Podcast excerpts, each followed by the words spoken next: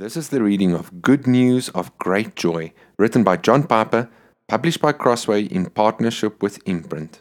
Day 8 Bethlehem's Supernatural Star. Matthew 2, verse 2. Where is he who has been born King of the Jews? For we saw his star when it rose and have come to worship him. Over and over, the Bible baffles our curiosity about just how certain things happened. How did this star get from the Magi, from the east to Jerusalem? It does not say that it led them or that it went before them on the way to Jerusalem. It says only that they saw a star in the east, Matthew 2, verse 2, and they came to Jerusalem. And how did that star go before them in the little five mile walk from Jerusalem to Bethlehem, as Matthew 2, verse 9 says it is?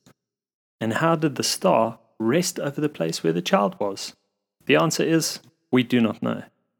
There are numerous efforts to explain it in terms of conjunctions of planets or comets or supernovas or miraculous lights. We just don't know. And I want to exhort you not to become preoccupied, not to become fixated on theories that are only tentative in the end and have very little spiritual significance. I risk a generalization to warn you.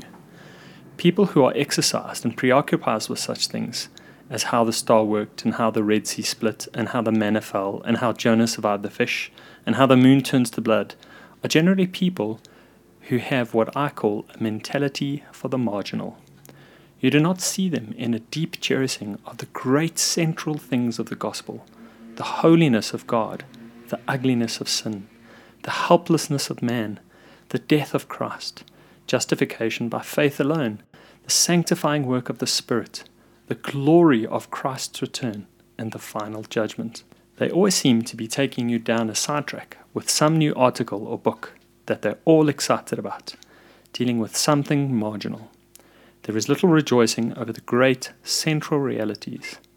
But what is plain concerning the matter of the star is that it is doing something that it cannot do on its own.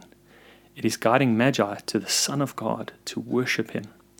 There is only one person in biblical thinking that can be behind the intentionality in the stars God Himself.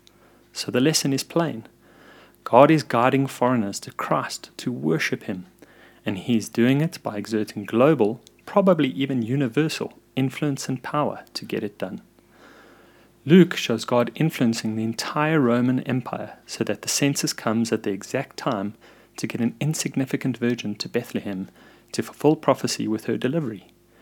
Matthew shows God influencing the stars in the sky to get a little handful of foreigners to Bethlehem so that they can worship the Son. That is God's design. He did it then, He is still doing it now. His aim is that the nations, all the nations, Matthew 24:14, worship His Son. This is God's will for everybody in your office at work, and in your classroom, and in your neighborhood, and in your home. As John 4:23 says, the Father is seeking such people to worship Him.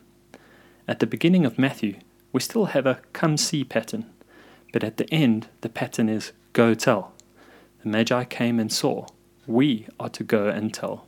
But what is not different is the purpose and power of God in the ingathering of the nations to worship His Son, the magnifying of Christ, and the white hot worship of all nations is the reason the world exists.